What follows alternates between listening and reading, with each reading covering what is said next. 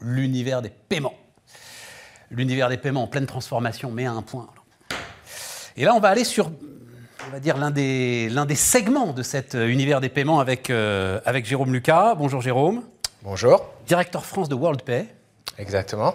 Euh, je me suis passionné pour l'univers des paiements, je dois te dire, Jérôme, et je ne connais pas WorldPay. Donc dis-moi, parce que bah, l'univers des paiements aujourd'hui, il faut que vous modélisiez dans votre tête toute la transaction, hein, euh, du point de départ jusqu'au point d'arrivée. Il y a énormément d'acteurs, il y a des acteurs qui essayent de tout faire, il y a des acteurs qui euh, agissent sur des briques diverses et variées pour essayer de récupérer à chaque fois. Alors ça paraît un détail, hein, euh, un bout de centime, sauf que ce bout de centime multiplié par des millions et des centaines de millions de transactions, ça fait aujourd'hui un univers de business euh, absolument passionnant et qui d'ailleurs, petit à petit, je finis là mon propos liminaire, hein, mais c'est, c'est le paradoxe de cette histoire, euh, échappe aux banques quand même. Elles essayent de le récupérer, mais c'est quand même pour moi l'un des trucs dingues de l'évolution du monde financier, du monde bancaire, on va dire, de ces 4-5 dernières années, c'est que la révolution des paiements, elle s'est faite en marge, en fait, du monde bancaire. Tu es d'accord euh? Exactement, exactement. Ça a commencé avec les banques quelque part, et je pense que pour faire un peu l'introduction de qui est WorldPay, on a commencé en tant que banque, on faisait partie de la, banque Royal Bank of Scotland, donc la, banque britannique, qui a commencé ses activités en ayant un de ses clients, British Airways, qui est venu les voir dans les années 80 en leur disant On aimerait bien accepter des transactions par carte. Est-ce que vous faire quelque chose pour nous? Donc, euh, ils ont commencé à mettre en place un département pour s'occuper de ça. Et puis, euh, ben, ça a grandi, ça s'est étendu un petit peu partout dans le monde. Mais après, on est arrivé sur la crise euh, économique dans les années 2008. Et Royal Bank of Scotland s'est dit qu'est-ce que je peux me débarrasser, de quel asset je peux me débarrasser. en plus, euh, RBS était mais au cœur de la tempête. Hein, euh, Exactement. voilà, vraiment. Ils se sont dit les paiements, c'est pas vraiment quelque chose du futur. On va se débarrasser de, euh, de Incroyable. Et donc, on a commencé en tant qu'entreprise indépendante dans le milieu des années, des années 2000, 2008. Ouais, 2008 donc, en Grande-Bretagne? Partout dans le monde. Donc on a commencé en Oui, partout dans le monde, mais il y, a une structure sociale quelque part. Oui, la euh, structure sociale, c'était Londres. C'est Londres. Euh, et le nord de l'Angleterre. Euh, et de là, on s'est développé vraiment à l'international en se concentrant sur des entreprises qui voulaient aller à l'international, ce qui était notre force, plutôt que se concentrer seulement sur l'approche britannique ou, ou peu importe. Donc c'était vraiment l'approche. Tu sais, juste très très vite, mais pour que vous compreniez bien, il y, en a d'autres des histoires comme ça, et c'est notamment Atos. C'est-à-dire que nous, on avait un géant euh, du service numérique digital informatique qui s'appelle Atos. Thierry Breton, euh, patron d'Atos, met en bourse la filiale paiement justement d'Atos. Bah aujourd'hui, celle qui est au CAC 40, c'est la filiale des paiements. Celle qui a disparu, c'est Atos.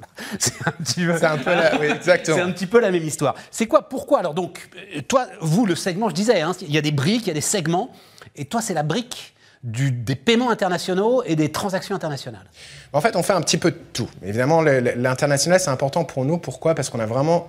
On s'est dit qu'on allait se concentrer sur euh, accompagner les marchands. On est, dans un, on est dans un monde, on est dans un monde où on est vraiment un peu partout maintenant. Je pense que la pandémie l'a encore montré, même si on est physiquement dans un endroit, euh, on est arrivé dans une, euh, dans une société qui est vraiment internationale. C'est tout à fait normal d'aller acheter quelque chose aux États-Unis ou d'aller en vacances en Asie-Pacifique, etc. Donc nous, on s'est concentré sur des entreprises qui avaient besoin de s'étendre un petit peu partout. Et on a décidé de, mettre en place des équipes un peu partout dans le monde et de comprendre qu'est-ce qui se passe au niveau des paiements dans chaque pays, quelles sont les différentes méthodes de paiement, quelles sont les cultures qui vont avec. Ah oui, donc c'est pas seulement de la technique. C'est pas seulement de la technique, non. C'est euh, et, on regarde évidemment le, le côté paiement en soi-même. Il y a le côté technique, il y a un côté financier aussi, parce qu'évidemment, nous, on va se mettre en contact avec les banques vos banques pour récupérer l'argent pour ensuite le donner à nos clients. Euh, donc il y a le, flux financier, il y a le flux technique évidemment, mais il y a le fait de comprendre qu'est-ce qui est important pour un, un, acheteur lambda, euh, on va dire. Euh, non, non, exemple, alors si tu peux, mais ouais, sais rien. par exemple, j'en sais des systèmes de relance sur des factures il faut les faire différemment selon que euh, on a un, client en Allemagne ou un client au Japon, par exemple? Oui, il y a des...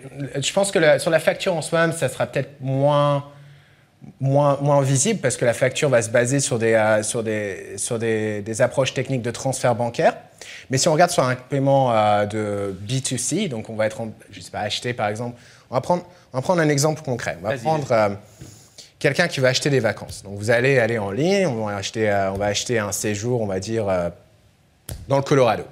Euh, on a d'un côté bon. quelqu'un qui veut le faire du Japon, quelqu'un qui veut le faire de France, quelqu'un qui veut le faire d'Allemagne. L'approche va être différente. Pourquoi? Alors déjà, on va regarder sur euh, le Japon et l'Europe, parce que ça, ça peut paraître un peu plus différent. Euh, Enfin, culturellement, c'est très différent. La, la transaction va se faire par une, une carte de paiement au Japon qui s'appelle JCB, qui est une carte locale. Euh, donc, il faut pouvoir offrir cette carte. Donc, si vous voulez pouvoir convaincre votre euh, acheteur japonais d'acheter son package pour aller dans le Colorado, Il faut il faut lui offrir accepter JCB. la carte Parce que JCB. si vous lui offrez carte bancaire, il, il va vous regarder, il ne sait pas quoi faire avec ça. Très bon exemple. On commence déjà comme ça. De l'autre côté, en Allemagne, même, même approche. Eh bien là, on ne va pas parler de, de, de JCB, on ne va pas parler de Visa ou de Mastercard, on va parler de, de- quelque chose comme Sofort Überweisung, qui est une, une méthode de transfert. Euh, pourquoi? C'est assez intéressant de regarder la culture allemande à ce niveau-là. Les Allemands sont très Ils aiment le cash. ils aiment le cash, mais pourquoi est-ce qu'ils aiment le cash? Parce qu'en fait, si on regarde la culture allemande, ils sont très opposés à partager leurs données, à partager leur vie privée. Ce qui est assez intéressant, c'est, je ne sais pas si tu as déjà fait l'expérience, mais Donc tu vas- fais non non attends tu fais du parce que le temps tourne très vite tu fais du transfert de fonds en fait Euh, en Allemagne pour un truc aussi basique d'acheter des vacances dans le Colorado j'en sais rien ça 2000 euros voilà Euh, tu vas faire du transfert de fonds Exactement, parce que tu ne veux pas donner euh, la possibilité à quelqu'un d'aller chercher des données qui sont à toi. je comprends Donc tu es en contrôle. Super et puis intéressant. et puis il n'y a pas de dette aussi. Parce que si on regarde par exemple une carte Visa Mastercard, souvent elles sont, sont des cartes de crédit, on va faire de la dette. Et si on regarde la culture allemande un peu protestante, etc., le côté dette, ils ne sont pas forcément fans. et donc il faut intégrer tout ça et il faut que tu expliques parce que toi en l'occurrence ton client c'est l'agence de voyage Voilà. hein, et, et donc il faut lui expliquer Comment- euh, comment, euh, Comment être en contact avec l'ensemble de ces cultures Exactement. Et, et comment comprendre que, par exemple, le client japonais, il ne peut pas aller en vacances, il, y a quelque chose qui s'est passé, il doit annuler. Le concept du chargeback, la demande de remboursement euh, au Japon, est quelque chose qui fait honte. On regarde sur la, la culture japonaise, donc il y a, il y a- il y a trois ou quatre acquéreurs locaux, donc acteurs locaux des paiements au Japon, on en fait partie, euh, qui sont obligés d'avoir des départements spécialisés pour transformer ces demandes de chargeback en, en remboursement euh, honorable. Parce qu'en venant sur la culture japonaise, évidemment, ça passe pas. incroyable Ouais, ça, ça, ça, ça fait de sacrées barrières à l'entrée quand même euh, pour euh, quand, quand tu commences à rentrer, parce que là tu nous donnes des exemples qui sont très concrets, très précis, Ouais. mais j'imagine que quand tu descends dans la granularité de l'ensemble des paiements, il doit y avoir énormément d'éléments comme ça qui sont propres Énormément. à l'ensemble des pays, à l'ensemble des zones géographiques. Exactement. Savoir si on va passer euh, des transactions en local, en cross-border, donc, euh, en- ou bien com- comprendre aussi la, la complexité des différentes devises. Parce qu'il y y a tout ce que. Offrir euh, un paiement en euros à un japonais, c'est faisable. S'il a vraiment pas le choix, il va le faire. Mais il préférera payer en yens. Ouais. Euh, donc comprendre comment, après, réconcilier ça, réconcilier les fichiers.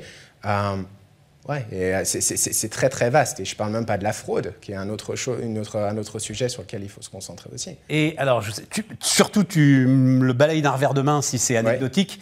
La crypto, c'est anecdotique encore aujourd'hui ou c'est quelque chose qui t'intéresse? Non, ça nous intéresse. Euh, c'est, je pense pas que c'est anecdotique. Il y a des hauts et des bas. C'est, euh, c'est la réalité. Mais ça, c'est les cours. Ouais. Après, c'est les usages. Moi, je vois Les- les usages- qui commencent à développer ces usages. Sans trop savoir ce qu'elles vont en faire, d'ailleurs. On se rend bien compte qu'elles mettent le doigt dans l'eau, puis elles attendent de voir s'il y a un piranha qui va les mordre. C'est sûr qu'il y a un effet de mode sur certaines choses. Euh, après, on peut même parler de la métaverse et tout ça. C'est tout un univers qui est vraiment passionnant. On, on- on joue dedans, on essaye d'accompagner nos, euh, nos clients là-dedans euh, pour offrir de la crypto, pour, être, pour recevoir de la crypto euh, et pour sa- savoir comment la gérer. Et à côté de ça, on travaille avec beaucoup d'entreprises qui, qui génèrent de la crypto directement euh, pour, euh, pour, pour, pour cimenter leurs activités en fait. On raconte un monde qui est en train de se fragmenter euh, de plus en plus. Euh, des zones géographiques qui se referment sur elles-mêmes, la fin de la mondialisation, tout ça, machin et tout. J'ai vu de ta fenêtre. De... J'y crois pas. non, Pas une seconde. Mais, mais pour ta moi, fenêtre de mais- mais pour moi, c'est, euh, il faut surtout pas faire l'erreur de se dire il y a la mondialisation d'un côté et il y a l'approche locale de l'autre. Les deux sont, sont un mariage en fait. Les deux vont ensemble. Et, euh, et non, je vois pas la fin de la mondialisation.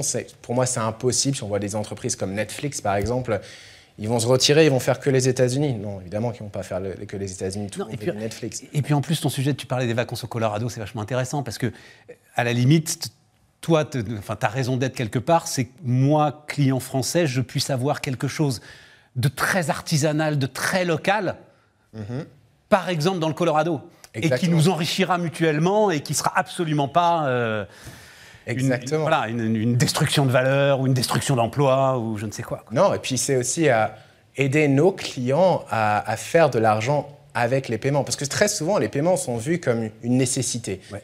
Euh, et, et nous, ce qu'on essaye de montrer, c'est qu'en fait, si on utilise une, une logique presque scientifique de compréhension locale et euh, de compréhension des paiements, les paiements peuvent devenir une source de revenus. Et, euh, et c'est ce qu'on essaye de faire. On est là pour aider nos marchands à se faire ça. C'est ce que les banques ont eu un petit peu de mal à comprendre, mais ça y est, et attention, parce qu'elles ont compris. Donc, Oui, l'Union européenne les aide à comprendre aussi. Elles essayent de rattraper le truc. Merci pour tout ça, Jérôme. hein. Donc, euh, Jérôme Lucas, le directeur France de WorldPay.